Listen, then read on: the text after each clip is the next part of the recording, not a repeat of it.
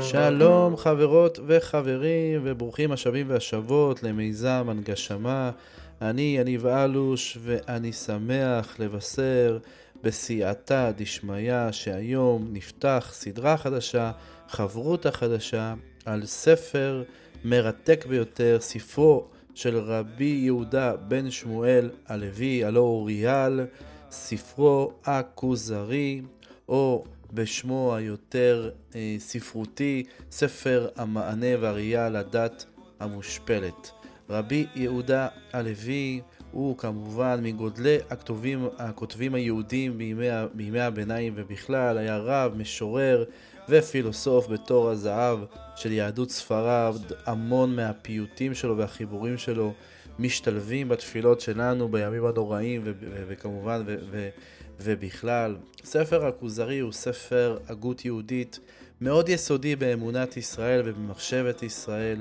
הספר נכתב בשנת 1139 אה, בערבית, ולמעשה מפצח את כל השאלות הקשות שהיה אז בזמנו של רבי יהודה הלוי נגד הדת היהודית, ואשר כותב פה ספר בצורה של דיאלוג מרתק בין מלך כוזר אה, לבין אה, חכם יהודי שרוצה לסייע לו להבין למה הכוונה שלו רצויה, אבל המעשים שלו אינם רצויים, כמו שנלמד ביחד בתחילת הספר. אני כמובן ממליץ להעמיק יותר וללמוד יותר גם על רבי יהודה הלוי וגם על ספר הכוזרי אה, דרך האינטרנט או כל מקור אחר שאתם חושבים אה, לנכון. אם זו פעם ראשונה שלכם מאזינים למיזם של הנגשמה, אז דעו שבמיזם אני מקריא מהספר עצמו בשפה פשוטה ומסביר את פשט הדברים כדי שנוכל ללמוד חברותה ביחד, אם זה בנסיעה או אם זה בהליכה או בכל מקום שפוגש אתכם הלימוד הזה. אז הנה, בשם השם נעשה ונצליח ונכוון לשם שמיים לפתוח סדרה חדשה וספר חדש, ספר הכוזרי. מתחילים?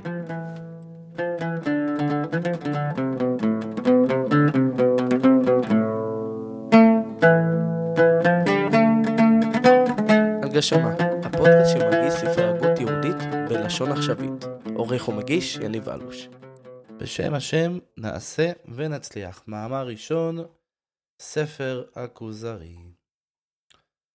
אמר יהודה בן שאול, ז"ל אמר המחבר. שאול שאלו אותי על מה שיש איתי מן הטענות והתשובות על החולקים עלינו מן הפילוסופים, אנשי התורות ועל המינים החולקים על המון ישראל. וזכרתי מה ששמעתיו כבר מטענות החבר, אשר היה אצל מלך כוזר הנכנס בדת היהודים, היום כארבע מאות שנה, כאשר נזכר ונודע בספרי דברי הימים, כנשנע עליו חלום פעמים רבות, כאילו מלאך מדבר עמו, ואומר לו, כוונתך רצויה אצל הבורא, אבל מעשיך איננו רצוי. טוב, חברות אהובות, אנחנו כבר מבינים את הפתיח של המחבר, של רבי יהודה הלוי, שבעצם אני הולך אה, לספר לכם ולהשיב לכם על כל מיני שאלות שהחולקים עלינו, שזה הפילוסופים וכל הדתות האחרות שאלו, כדי לתת לכם אחת ולתמיד תשובות ברורות לכל השאלות הללו.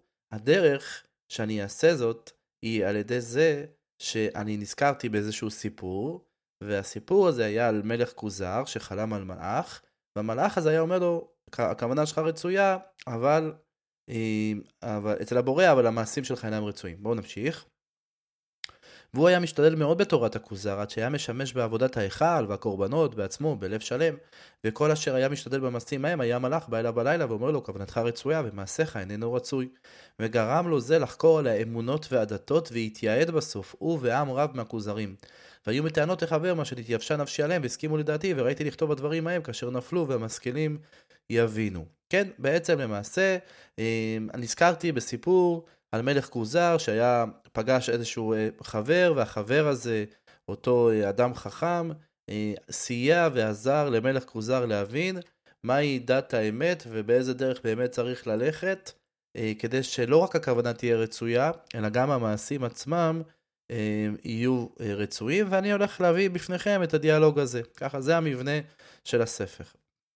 חוזר, אמרו, כי כאשר ראה המלך גוזר בחלומו, כי כוונתו רצויה אצל הבורא, אבל מעשהו איננו נרצע, וציווהו בחלום לבקש המעשה הנרצע אצל הבורא, שאל פילוסוף אחד על אמונתו. למעשה בעצם המלך גוזר מתחיל לצאת למסע שבו הוא אומר, אוקיי, בוא, אני אתחיל עכשיו להבין מהי הדרך הנכונה, אני אתחיל עם הפילוסופים, ובעצם הזמין אליו את הפילוסוף, שיסביר לו על האמונה שלו, אולי שמה הוא ימצא מזור לחלום הזה שכל הזמן חוזר ונשנה, שהכוונה שלו רצויה, אבל המעשה שלו אינו רצוי. יש פה כמה תובנות מאוד מאוד מעניינות, תובנה אחת זה שהמלאך בחלום לא סוגר לו את הפינה, לא אומר לו ישר, תקשיב, התשובה זה יהדות, לך ליהדות, אלא נותן לו לחקור בעצמו. זאת אומרת, משמיים יש סייעתא דשמיא, אבל הסייעתא דשמיא היא אף פעם לא תעשה בשבילך את העבודה. תמיד על האדם צריך לעשות את העבודה שלו. זה ככה איזושהי תובנה אה, מעניינת אחת. ודבר אה, אה, דבר שני, לא כולם זוכים למלאך בלילה, אז, אז בהחלט צריך כל הזמן לחקור ולשאול שאלות ולנסות ולהבין, כי רק ככה אפשר להתקדם. שוב, זה ככה דברים שאני מבין עד כאן. בואו נמשיך לשיטת הפילוסוף. חוזר ללשון המחבר. ואמר לו הפילוסוף, או, עכשיו הפילוסוף, הוא יגיד דעה מאוד מאוד ארוכה ומפורטת, חלק ממנה אני אקריא ואני אסביר, וחלק ממנה אני קצת יריץ, כי זה באמת קצת דעה שמאוד מאוד קדמונית, היום אנחנו פחות מתעסקים עם הדעה של הפילוסופים. מצד שני, פה במיזם אני כן משתדל לקרוא את כל דברי המחבר, לכן אני לא רוצה לדלג על הדעה הארוכה הזאת, אז uh, אני מקווה שבסבלנות uh, נצלח את זה ביחד. ואמר לו הפילוסוף, אין אצל הבורא לא רצון ולא שנאה, כי הוא נעלה מכל החפצים ומכל הכוונות, כי הכוונה מורה על חיסרון המכוון, וכי השלמת כוונתו שלמות לו, ובעוד שלא תשלם הוא חסר, וכן הוא נעלה, נעלה אצל הפילוסופים ידיעת חלקי הדברים, מפני שהם משתנים ומעיטים, ואין בידיעת הבורא שינוי, והוא אינו יודע אותך, כל שכן שידע כוונתך ומעשיך, וכל שכן שישמע תפילותיך ויראה את תנועותיך. כן, לפי הפילוסופים, האלוקים, הבורא, זה משהו שהוא מאוד מאוד מאוד גבוה, משהו שהוא לא מחובר לפרטים, בטח לא מחובר לבני אדם שהם איזשהו סוג של פירור, בוודאי הוא, ה, הוא השלמות האמיתית, ולכן הוא לא מתעסק בזוטות, אני אומר את זה במילים שלי.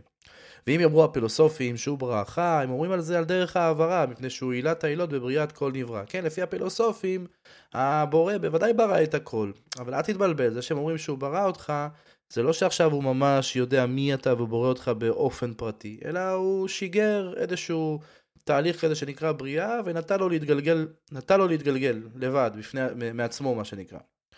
לא מפני שהוא בכוונה מאיתו, ולא ברא מעולם אדם, כי העולם קדמון ולא שר, האדם נולד מאדם שקדמו, מתרק, מתרככות בו צורות ומזגים ומידות מאביו ומאמו קרובה ואיכויות מן האווירים והארצות והמזונות והמימות עם כוחות הגלגלים והמזונות והחיילים והערכים האהובים מהם. והכל שווה לסיבה הראשונה לא בעבור כוונה ממנה אבל הוא, אבל הוא אצילות, נמצאת ממנו סיבה שנית ואחר כך שלישית רביעית וידבקו הסיבות והסובבות וישלשלו כאשר הרואה אותה והדבקות קדמון כאשר הסיבה של קדמונית אל התחילה. כן, איזשהו, באיזשהו שלב אי שם לפני, בתקופה הקדמונית מאוד, קדמו העולם שהפילוסופים מאמינים בה. בעצם היה איזשהו טריגר, ומהטריגר הזה העולם הלך והתגלגל, ומשם כן, אתה יכול להגיד שהעולם, שהבורא ברא את כל העולמות, אבל זה לא שהוא משגיח להם בהשגחה פרטית, הוא ברא שגר ושכח, מה שנקרא, אני אומר את זה במילים שלי. ולכל איש מאישי העולם סיבות שבהם ייגמר, ויש איש שנשלמו סיבותיו, הוא בשלם, ואיש שחסרו סיבותיו, הוא בחסר, ככושי אשר לא הוכן ליותר מקיבול צורת האדם, הדיבור בתכלית החיסרון, והפילוסוף אשר לא נתקנו תכונות, יקבל בהם המעלות המידותיות והמדעיות והמשאיות, ולא חסר מאומה מן השלמות, אבל השלמות הזה בכוח צריך בהוצאתו על ידי מעשה, לימוד ומוסר, עד שתראה ההכנה אל העניין אשר הוכנה לו מן שלמות וחיסרון ואמצעים, אין להם תכלית. כן, בעצם יש כאן איזשהו אה, מנגנון שפועל בפני עצמו, במנגנון הזה יהיו נבראים שהם נבראים פחותים, הוא מציין פה את בני כוש ככאלה, ו... ואת הפילוסוף כביכול כאל משהו שהוא השלמות ש... ש... שנמצא באדם, אבל הכל זה פשוט על רצף, ה... על רצף הבריאה שהתקדמה מעצמה. בואו נמשיך. והשלם ידבק בו המין האלוהי, או שהוא נקרא השכל הפועל, ידבק בו שכלו הנפעל דבקות ההתאחדות. כן, בעצם הפילוסוף, שהוא השלם בכל הנבראים, הוא יכול להגיע למה שנקרא השכל הפועל, כן? הוא יכול להגיע לאותו הכוח האלוקי שנמצא בעולם או נמצא בקוסמוס. עד שיראה האיש ההוא כאילו השכל ההוא הפועל ביניהם שינוי, וישובו כליו, רצוני לומר, איברי האיש ההוא לא ישתמשו לה במעשים יותר שלמים ובעיתים היותר נכונים וטוב שבעניינים, וכאילו כל כליו הם כלים לשכל הפועל, לא לשכל העיוני הנפעל, שהיה בתחילה משתמש בהם והיה מטיב פעם וחוטא פעמים וזה מטיב תמיד. אז אם אני אומר את זה במילים שלי, לפי כמובן לפי הבנתי, זה בעצם זה שיש נבראים בעולם, ויש להם איזשהו שכל נפעל, שכל היולי, שכל בסיסי, בסדר? והם רצים איתו. אבל הפילוסוף, הוא מייצג את אלה שהצליחו להתעלות מעל השכל היולי, והצליחו להגיע לשכל הפועל, שזה אותו, אני אומר את זה במילים שלי, איזשהו תדר אלוקי ש, ששייך לאותו נברא, לפי, לאותו בורא, סליחה, לפי הפילוסופים, שברא את העולם ושגר ושכח, אבל הכוח הזה שלו, השכל שלו עדיין שם, אז מי שמתחבר לשם, הוא יכול להגיע כמובן למעלות שהן מאוד מאוד אה, גבוהות, וזה המעלה הזאת, הראשון שיכול להגיע לה זה אותו פילוסוף. כן, לפי הפילוסוף כמובן הוא נמצא בדרגה, אה, הדרגה הכי גבוהה שיכולה להיות. והשלם ידבק בו המין האלוהי אור שנקרא השכל הפועל, אני חוזר קצת, ידבק בו שכלו הנפעל דבקות התאחדות עד שיראה אישה הוא כאילו הוא השכל ההוא פועל לביניהם שינוי, ממש יתחבר לשכל הפועל. והשיבו כליו, רוצה לומר איברי אישה, אישה הוא לא ישתמשו במעשים היותר שלמים והביתים היותר נכונים וטוב שבנים וכאילו כל כליו הם כלים לשכל הפועל או לשכל היולי הנפעל שהבתחילה משתמש בהם והיה מטיב פעם וחוטא פעמים וזה מטיב תמיד. כן, מי שמחובר לשכל אה, הפועל, אז הוא בעצם למעשה הוא לא חוטא, הוא לא חוטא, אלא הוא תמיד עובד כמו שצריך. והמדרגה הזאת היא תכלית ההגעה המקווה לאדם השלם, אחרי אשר תשוב נפשו מטהרה מן הספקות, מבינה החוכמות על אמיתתם, ותשוב כאילו היא מלאך, ותשוב גם במדרגה המלאכותית התחתונה הנפרדת מן הגופות, והיא מדרגת השכל הפועל, והוא מלאך מדרגתו למטה מן המלאך הממונה בגלגל הירח, והם זכלים מופשטים מחומרים קדומים, הסיבה הראשונה, ואינם יראים הכיליון לעולם. ותשוב נפש האדם השלם והשכל ההוא הפועל דבר אחד, ולא יחוש לכיליון גופו ואיבריו, מפני ששב הוא ואותו דבר אחד, ונחה נפשו בחיים, מפני ששב בכת הרמס, ואסקבלביוס, וסקרט, ואפלטון, ואריסטו, וכיוב, והם, וכל מי שיעלה אל מדרגתם, והשכל הפועל דבר אחד, וזהו אשר יכונה ברצון אלוהים על דרך העברה הוא על דרך הקירוב. כן, בעצם לפי, ה, אה, לפי, אה, לפי הפילוסוף, הפילוסוף עצמו יכול להגיע למדרגת השכל הפועל, ואז הוא הופך להיות כמו בדרגה של מלאך, למטה ממלאך רגיל, שהוא מכנה אותו פה מלאך הממונה על גלגל הירח. הוא כן אומר אבל שהוא לא דואג יותר מלאבד את הגוף שלו, כי בעצם הוא הגיע לשכל הפועל, ואז הוא יפגוש שם את אה, הרמס, ואני חושב שהוא התכוון פה לסוקרטס, ואפלטון, ואריסטו, כאילו כל מיני פילוסופים מאוד מאוד גדולים שהצליחו להגיע לאיזשהו שכל מאוד מאוד מאוד אה, אה, גדול. אה, שהוא מכנה את זה רצון אלוהים אפילו, כן? אה, כי, כי הוא והם וכל מי שיעלה למדרגתם והשכל הפועל, דבר אחד, כן, הוא בעצם מתחבר אליהם, כי כולם הם בשכל הפועל. וזהו אשר יכונה ברצון אלוהים על דרך העברה או על דרך הקירוב. כאילו ככה, לפי הפילוסופיה, אם הגעת לרצון האלוהי. למה? כי התחברת כביכול לשכל הפועל. רודפהו, בקש ידיעת אמיתת הדברים, עד שישוב שכלך הפועל לא נפעל, וידבק בדרכי הצדיקים, במידות ובמעשים, כי אם עזר בציור האמת ודבקות הלמידה וההידמות לשכל ההוא הפועל. כן, בעצם מה אומר הפילוסוף? אחרי שהגעת לשכל הפועל, אז תסתכל, יש לך בתוך העולם הזה, יש לך את מגרש המשחקים של העולם הזה. אז תבחר את הדברים שהצדיקים עושים, ותלך לפי הצדיקים, אבל לא בגלל שזאת הדרך הנכונה, אלא פשוט כי הגעת לשכל הפועל, אז תיקח את הדברים שהם יותר מעודנים ויותר נכונים. ותכף לזה תעלה בידך מידת ההסתפקות והשפלות והכניעה וכל מידה מעולה עם הגדלה לסיבה הראשונה. לא כדי שיהיה אוכנך רצונו ולא להסיר מעליך קצפו. אבל בעבור ההידמות על השכל הפועל מבחינת האמת וסיפור כל דבר במה שהוא ראוי לו ואמנתו כאשר הוא ואלו הם ממידות השכל. כן, האדם לפי הפילוסוף, הוא ברגע שהוא הגיע לשכל הפועל הוא צריך לפעול מידות שהן מעודנות וטובות, לא כי הוא מפחד שיקרה לו משהו, הוא מפחד מאיזה עונש וכדומה, אלא כי זה באמת מה שצריך לעשות. ושימו לב מה הוא אומר עכשיו. אה, רגע, כן, אבל בעבור ההידמות לשכל הפועל מבחינת האמת וסיפור כל דבר במה שהוא ראוי לו ואמנתו כאשר הוא ולמידות השכל. כן, תלך לפי השכל, לפי, ה, לפי הדברים ההגיוניים שאין בהם אה, נזק ויכולים אה, לגרום לך לצאת כביכול מה, מהשכל הפועל. וכאשר תהיה על התכונה הזאת מן האמונה, אל תחוש על איזה תורה תהיה, ובאיזה דת ובאיזה מעשה ובאיזה דיבור ובאיזה לשון אתה מרומם. ובדה לעצמך דת לעניין הקנייה, ולרומם ולשבח ולהנהגת מידותיך וביתך ואנשי מדינתך, אם הם סומכים עליך. וקח לך לדת הנימוסים השכליים אשר חיברו הפילוסופים, ושים את גרמתך וכלבתך זוך נפשך, וכללו של דבר, בקש זוך הלב באיזה אופן שייתכן לך. כן, לא משנה באמת מה אתה, מוסלמי, נוצרי וזה, העיקר שתלך לאיזשהו, הכי טוב שתהיה כמובן פילוסוף, תלך לאיזשהו משהו, או תבנה לעצמך ממש דת של עצמך, העיקר שתהיה מחובר לשכל הפועל. רוצה שלום מחבר, אחרי אשר תבין כללי החוכמות על אמיתתם, ואז תגיע לבקשתך, רצוני לומר, הידבק ברוחני, רצוני לומר, השכל הפועל, ואפשר שינבא אותך ויודיעך עתידות בחלומות אמיתיים ומראות נאמנות. כן, אם אתה תעשה את הדבר הזה, ותלך לפי השכל הפועל, ואתה תבחר איזה דת שמתאימה לך כדי לשמור אותך בשכל הפועל, יכול להיות שגם אה, אתה תקבל אפילו, אפילו נבואה, ככה אומר הפילוסוף. טוב, עד כאן התשובה ארוכה קצת, ותודה חברות אהובות על הסבלנות, למה שאמר הפילוסוף למלך כוזר, שזו, מהי הדרך הנכונה שבה גם הכוונה שלך וגם המעשים שלך יהיו רצויים. עכשיו בואו נש... בוא נלמד ביחד את תשובתו של מלך כוזר.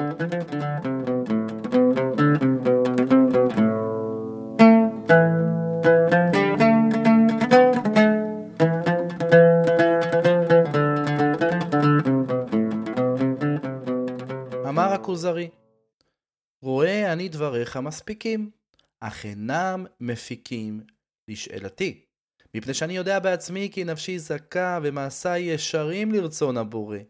ועם כל זה, הייתה תשובתי כי המעשה הזה איננו נרצה, אף על פי שהכוונה רצויה. ואין ספק שיש מעשה שהוא נרצה בעצמותו, לא כפי המחשבות. בעצם הכוזרי, מלך כוזר בשנייה אחת משבש את כל מה שאמר הפילוסוף. הפילוסוף אמר, תשמע, יש את השכל הפועל, אם אתה תלך ותהיה לך כוונה טובה, ולא משנה איזה מעשים תעשה, אתה תבחר את המעשים הטובים, אבל בסוף אתה צריך להיות, להגיע ולהיות uh, כמו אריסטו, ולהגיע לאותו השכל הפועל. ובשנייה אחת אומר לו מלך כוזר, אבל תקשיב, אני שם. אני, אני, כל הסיפור מתחיל מזה שאני שם, הגעתי לשם. אבל מה נאמר לי? נאמר לי שלא מספיק הכוונה, אני צריך שגם המעשים עצמם, הוא אומר פה, ואין ספק שיש מעשה שהוא נרצה בעצמותו. זאת אומרת, כאילו, צריכה להיות חשוב, חשיבות למעשה עצמו, ואתה לא נותן לי את התשובות על זה. בואו נמשיך. ואין ספק שיש מעשה שהוא נרצה בעצמותו ולא כפי המחשבות. ואם איננו כן, מה לאדום ולישמעאל שחילקו היישוב נלחמים זה בזה? וכל אחד מהם זיכה נפשו וכוונתו לאלוהים, ונבדל ונפרש וצם ומתפלל והולך, ומגמתו להרוג את חברו. והוא מאמין שהריגתו עוד צדקה גדולה וקרובה אל הבורא יתברך, ונלחמים זה בזה, וכל אחד מאמין כי הליכתו אל גן עדן. והאמן לשניהם זה דבר שלא ייתכן אצל השכל. כן, אני אומר לו מלך כוזת, תסתכל, אני רואה את האדומים, אני רואה את הישמעאלים, נלחמים אחד בשני, כל אחד עם הדת שלו. וכל אחד בטוח שהוא הולך לגן עדן על זה שהוא רוצח והורג את השני. אמר הפילוסוף, אין בדעת הפילוסופים הריגת אחד מאלו, מפני שמגמתם השכל. אנחנו, אצלנו הפילוסופים, עונה לו הפילוסוף לכוזר, אנחנו לא מתעסקים ברצח, ברצח בוודאי. אצלנו הכל זה שכל, השכל הפועל, השכל הנפעל. אמר הכוזרי, ואיזה דבר שהוא נוטה מן האמת אצל הפילוסופים, גדול מאמונתם שהעולם חדש, ושהוא נברא בששת ימים, ושהסיבה הראשונה מדברת עם אחד מבני אדם, עם הרוממות שמרוממים אותו הפילוסופים מידיעת החלקיות, ואם זה היה ראוי כפי מעשה הפילוסופים וחוכמתם ואמיתתם והשתדלותם, שתהיה הנבואה ידועה בהם ונמצאת ביניהם מפני הידבקם רוחניות, ושיסופר על מפלאות ונוראות וכבוד וגדולה. ואנחנו רואים החלומות הנאמנים למי שלא התעסק בחוכמה ולא בזיכוך נפשו, ונמצא ההפך זה במי שטרח בה, וזה מורה כי יש לדבר אלוהי ולנפשות סוד אחר זולות מה שזכרת אתה הפילוסוף. עוד תשובה שאומר, בעצם הכוזרי, זה שאומר, אתה אומר שאולי תזכה לנבואה אם תתחבר לשכל הנפעל, כי אתה, אתם האנשים הנעלים וכדומה. אבל רואים מציאות שהנבואה מגיעה גם לאנשים פשוטים, או הנבואה מגיעה לאנשים שלא עשו את הפעולה שאתם אומרים, ובכל זאת יש להם איזושהי שליחות. זה אומר שהאלוקה הוא כן מחובר אל, ה, אה, אל הבריאה אה, בצורה שהיא אחרת ממה שאתה, אה, ממה שאתה מציע. זה מדהים, זה מדהים מה שאומר פה ריאל. הוא, הוא, הוא בעצם מתחיל, הוא בעצם מתחיל להטמיע ולהשריש בנו את ההבנה שהנבואה ועיקרון העיקרון הנביאים הוא עיקרון מאוד מאוד קריטי ביחס שלנו כלפי, כלפי הבורא, ש, שמן הסתם אחר כך הוא גם יפתח את זה יותר. אבל אל מול הפילוסוף, אני חושב לסיכום, לסיכום השיח ביניהם, זה בעצם שמלך כוזר אומר לו, תקשיב, אני הדוגמה הכי טובה לדבר הזה. ואני הייתי בטוח, הייתי בטוח שמה שאני עושה זה הכי טוב, אני הייתי מקריב קורבנות בעצמי. ובסוף זכיתי לאיזושהי התגלות, ובהתגלות הזאת נאמר לי שלא, שהכוונה שלי אולי רצויה, אבל המעשים שלי לא רצויים. זה אומר שיש משהו במחשבות של בני אדם ובשכל של בני אדם שהוא מטעה, שאתה חושב שאתה עושה משהו נכון, ואתה לא בהכרח, בהכרח עושה אותו. ואני רוצה לקבל את האמת האמיתית, ואת האמת האמיתית אפשר לקבל רק על ידי זה שבעצם מקבלים אותה בנבואה. ואתם הפילוסופים לא מספרים עליכם שאתם נביאים, אולי חכמים, אבל אין פה סיפורים, הוא אמר מקודם על זה שהעולם נברא בששת ימים, שזה, שזה בדיוק סותר את מה שפילוסופים אומרים, שהם אומרים שהעולם קדמון. אז אין דווקא סיפורים שיש נבואה אצל אנשים, שהעול... שמאמינים באלוהים, שהוא כן מדבר עם בני אדם, שהוא כן אה, ברא את העולם מחדש, שכן העולם נברא בששת ימים, שהבורא פה פוגש של הנברא. שם יש יותר סיפורים מאשר אצלכם.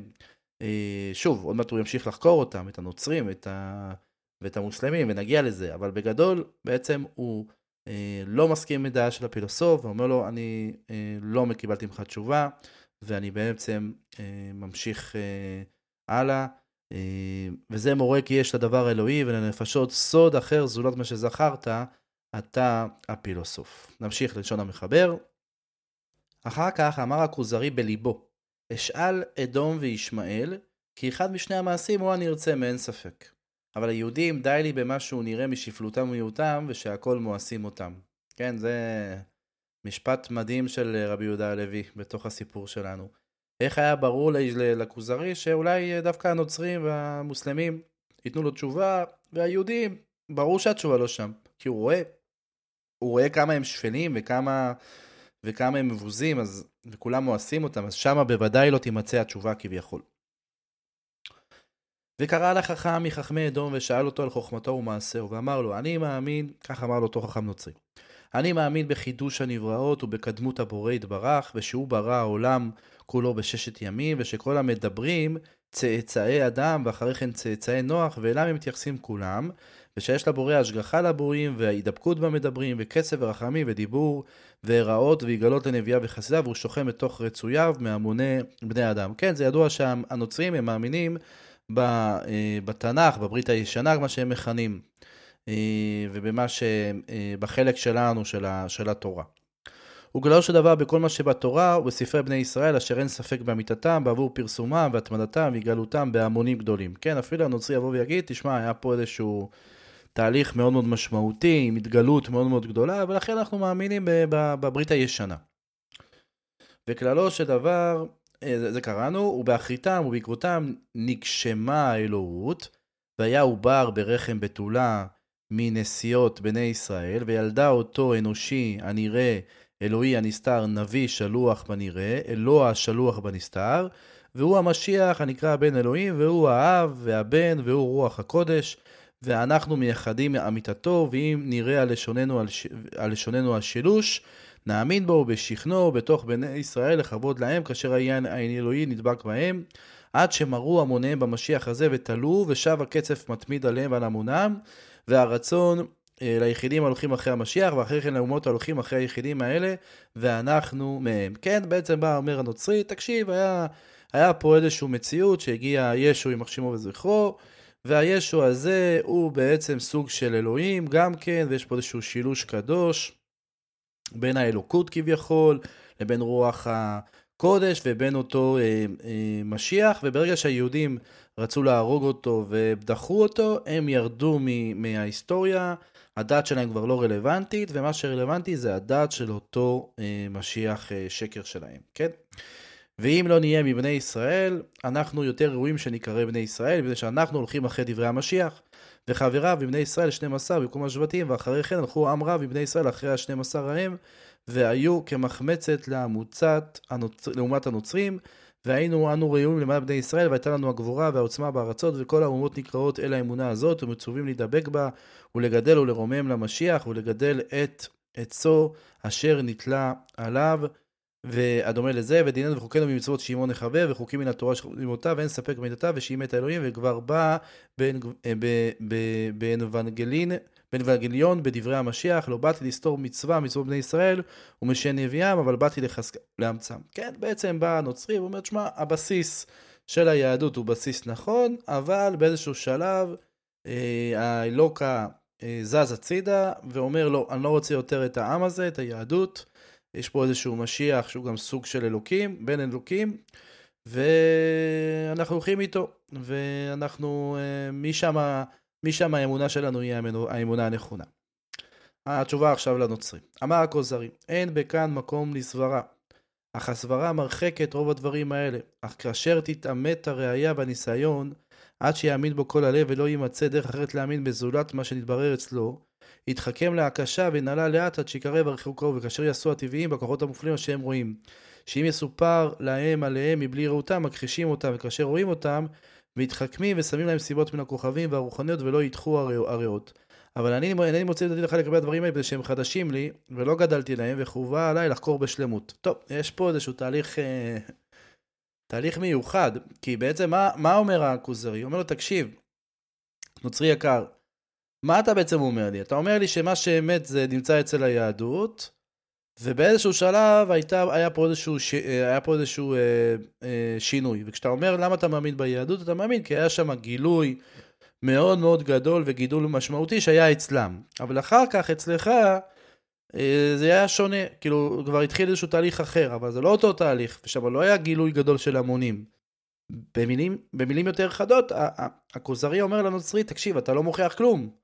אתה רק אומר לי את ההוכחות שקשורות ליהודים, ואתה אומר לי שאצלכם יש בן אלוהים, אבל אין פה שום... אה, אין פה שום סברה, אין פה שום משהו שמסביר למה זה יכול לקרות, איך יכול להיות שאלוהים יהיה, יהפוך להיות בתוך בן אדם, ויכול להיות בכלל המציאות הזאת של השילוש הקדוש. באמת כל הגישה הזאת של הנוצרים היא גישה שמתבססת על הרגשה, שהם כביכול מרגישים שישו קיים, אבל אין שם מבחינת השכל, יש שם סברה שהיא סברה אמיתית, כמו שנראה גם בהמשך, כשנגיע לדת היהודית, אה, וריאל כבר מתחיל אה, לשזור לנו פה את הרעיונות האלה בתוך הדברים של הנוצרי. כמו שאמרתי אה, כבר כמה פעמים, שבעצם למעשה, דווקא אצל היהדות יש איזשהו גילוי שהוא בהמון, אצל הרבה הרבה מאוד אנשים, עדות מאוד מאוד גדולה ומשמעותית. ואז אתה יודע שיש פה איזה משהו שמגיע אלוקי מלמעלה למטה, כי כולם חוו אותו, וזה לא איזשהו משהו שקרה לאיזשהו בן אדם, ובהרגשה מאמינים שאותו בן אדם באמת היה משהו, או מישהו, כן? זה ככה התשובה ממש בקצרה אה, שאומר המלך כוזר לנוצרי. אה, בואו נלך למוסלמי ונסיים אחרי, אחרי התשובה למוסלמי. ואחר כך קרא לחכם מחכמי ישמעאל ושאל אותו על חוכמתו ומעשהו, ואמר לו, אנחנו מקיימים האחדות והקדמות לאלוהים יתברך, והחידוש לעולם, והיחס אל אדם, ונוח, ונרחיק הגשמות בכלל, ואם יראה ממנו שום דבר מדברנו, נפרשב ונאמר כי הוא דרך העברה וקירוב עם הודעתנו, כי ספר תורתנו דברי אלוהים, והוא בעצמו מופת, התחייבנו בקיבולו בעבור עצמו, מפני שאין אדם יכול לחבר ספר אחר כמוהו, ולא כפרשה אחת מפרשיותיו, ושנביאנו, כי הם כמובן מתכוונים לקוראן, ושנביאנו הוא חותם הנביאים, הוא מבטל כל תורה שקדמה, וקורא כל האומות אל תורת ישמעאל, וגמול השומו, השבת רוחו אל גופו בגן עדן, ונעימות, לא יחסר מאכל, ומשתה, ומשגל, וכל אשר תאווה נפשו, כן, אתם מכירים את שבעים הבתולות, ועונש הממריא הליכתו אל אש, ולא איתמו יסורב לעולם. אמר לו הכוזרי, מי שרוצים ליישר אותו בדברי האלוהים, ולברר אצלו כי האלוהים מדבר עם בשר ודם, והוא מרחיק, זה צריך לברר אצלו דברים מפורסמים שאין מתחה להם. ויותר ראוי שיאומת אצלו כי הבורא דיבר עם אדם. ואם ספר תורתכם מופת לכם, והוא בלשון ערבי, אין מכיר מופתו והאות שלו לא אוהז כמוני, וכאשר יקרא באוזניי, אינני מבדיל בינו ובין זולתו מלשון הערבי. טוב, שימו לב לתשובה המתחכמת של הכוזרי. איך כוזר הולך לנקודה של האוניברסליות, ובא ואומר לו, תקשיב, מה... לפי הדעה המוסלמית כולם צריכים להיות מוסלמים. ו... אבל, וזה כאילו כתוב בלשון ערבית. כאילו, כולם צריכים להיות אה, בדיוק כמוכם, אבל עובדה שזה לא, זה לא נפוץ, וזה לא מגיע אליי, כן, אל, אל מלך כוזר. וגם, מלך כוזר שם לב שכל הנקודה שאומר המוסלמי, כל השכר הוא שכר שמזכיר שכר גשמי, שגם זה קצת נראה לו אה, תמוה, תמוה בעיניו, שצריך להיות שכר של משגל ומשתה ומאכל. בואו נמשיך רגע, נסיים את כל, ה, את כל המהלך מול, ה, מול המוסלמי. אמר לו אותו חכם מוסלמי, וכבר נראו על, ידי, על ידו מופתים, אך לא הושמו לאות בקיבול תורתו. כן, יש לנו, יש מופתים לאותו נביא שלהם, למוחמד. אמר הכוזרי, אין הדעת נוחה להודות שיש לבורא חברה עם בשר ודם, כי אם במופת שמהפך בו טבע הדברים, כדי שיוודע כי זה לא יוכל עליו אלא מי שברא הדברים מאין, ושיהיה העניין ההוא לפי, לפני ההמונים. יראו ביניהם ולא יגיעם בספרו ובקבלה, ושיחקרו על הדבר ויבחנו בחינה אחר בחינה, עד שלא ייפול בלב אדם ספק כי יש בו צד דמיון צד כשפים. ויותר ראוי שתקבלן נפש הדבר הגדול הזה, שבורא העולם הזה והעולם הבא והשמיים והמאורים, יתחבר אל החומר הנבזה הזה, רוצה לומר אדם, ושידבר עמו בימנים שלותיו ויעשה בקשותיו. כן, אתה אומר לי שאותו הנביא שלכם עשה מופתים, אבל אני מחפש פה משהו אחר, אני מחפש שהרבה אנשים חוו את המופתים האלה, ובחנו, וראו שזה לא כשפים, וראו שיש פה איזושהי סוגיה מאוד מאוד גדולה, וזה לא... זה מופיע אצלכם כביכול בקוראן. אז אמר לו החכם, לו ספר תורתנו מלא מדברי משה ובני ישראל, ואין מתחה במה שעשה לפרעה, ושבקע את הים, והציל לבחירה, וטיבע את אשר קצף עליהם, והוריד להם המן והסלב ארבעים שנה, ושדיבר עם משה בהר סיני, והעמיד השמש ליהושע, ועזר אותו לגיבורים, ומה שנעשה קודם לכן מן המבול ומהפכת סדום ועמורה, הלא זה דבר ידוע ומפורסם, ואין בכל זה צד סברה שהיה בתחבולה ולא בדמיון, אמר הכוזרי, אני רואה שצריך אני לשאול ליהודים, מפני שהם שארית בני ישראל, מפני שאני רואה שהם הטענה, כי יש לבורא, לבורא תורה בארץ. איזה מהלך מבריק של רבי יהודה הלוי. בעצם גם המוסלמי שהלך יותר אל שכר גשמי ושאמר שהנביא, שלו עשה מופתי, ובעצם מה אמר? שהוא מאמין במי? שהמוסלמים במה הם מאמינים? בברית הישנה, לפי הנוצרי, שגם הם מאמינים בברית הישנה, ששם באמת יש את ההתגלות של הבורא, שהיא פה בעולם הזה, התגלות בהשגחה, התגלות בבריאה חדשה, ברא את הנבראים, את נוח וכדומה. אז כבר הכרוזרי מבין שגם הנוצרי לא רלוונטי, כי שם באמת אין הסבר והכל הולך לפי איזושהי הרגשה שהם מרגישים שהם מאמינים באותו משיח שקר שלהם, וגם אצל המוסלמים השכר הוא... גשמי, שזה דבר בוודאי בזוי בעיני מלך כוזר, כי הוא רוצה למצוא את הרוחניות, ובוודאי שהוא לא אה, מבין איך השכר הזה יכול להיות שכר גשמי, וגם הוא שואל על מופתים, הוא מקבל את המופתים של עם ישראל, ואת הפילוסוף הוא בכלל גלגל מכל המדרגות, כי הוא מבין שהוא כבר היה במקום הזה של הפילוסוף, והוא קיבל איזשהו סוג של התגלות, ובסוף אמרו לו שהמעשים הנכונים. כל ההקדמה הזאת בעצם מביאה את הכוזרי, שבד... בדיפולט שלו, בבסיס שלו, בוודאי מאמין באלוקות, ומאמין בקדוש ברוך הוא, כי זה הבסיס לכל הספר, שאתה בוודאי מאמין שיש אלוקים, להבנה שהוא צריך להתחיל ולאתגר ולשאול את הדת היהודית, ושמה בעצם נמצאת התשובה, והוא יתחיל לשאול שאלות קשות על כל מיני דברים שמופיעים בדת שלנו, ואנחנו נקשיב לשאלות הללו, ואנחנו נלמד אותן חברותות אהובות, ועל ידי כך גם תתחזק האמונה שלנו בדת שלנו שהיא בוודאי אמת, משה אמת ותורתו אמת. אז עד כאן הפרק, הפודקאסט הראשון בספר הכוזרי. ישר כוח חברותות אהובות, אז כמו שאמרתי, נמשיך את הפודקאסט הבא עם השיח בין המלך כוזר לבין החבר, לאותו חבר יהודי, חכם יהודי, שיסביר על אמונת עם ישראל. ישר כוח, בשם השם, נעשה ונצליח.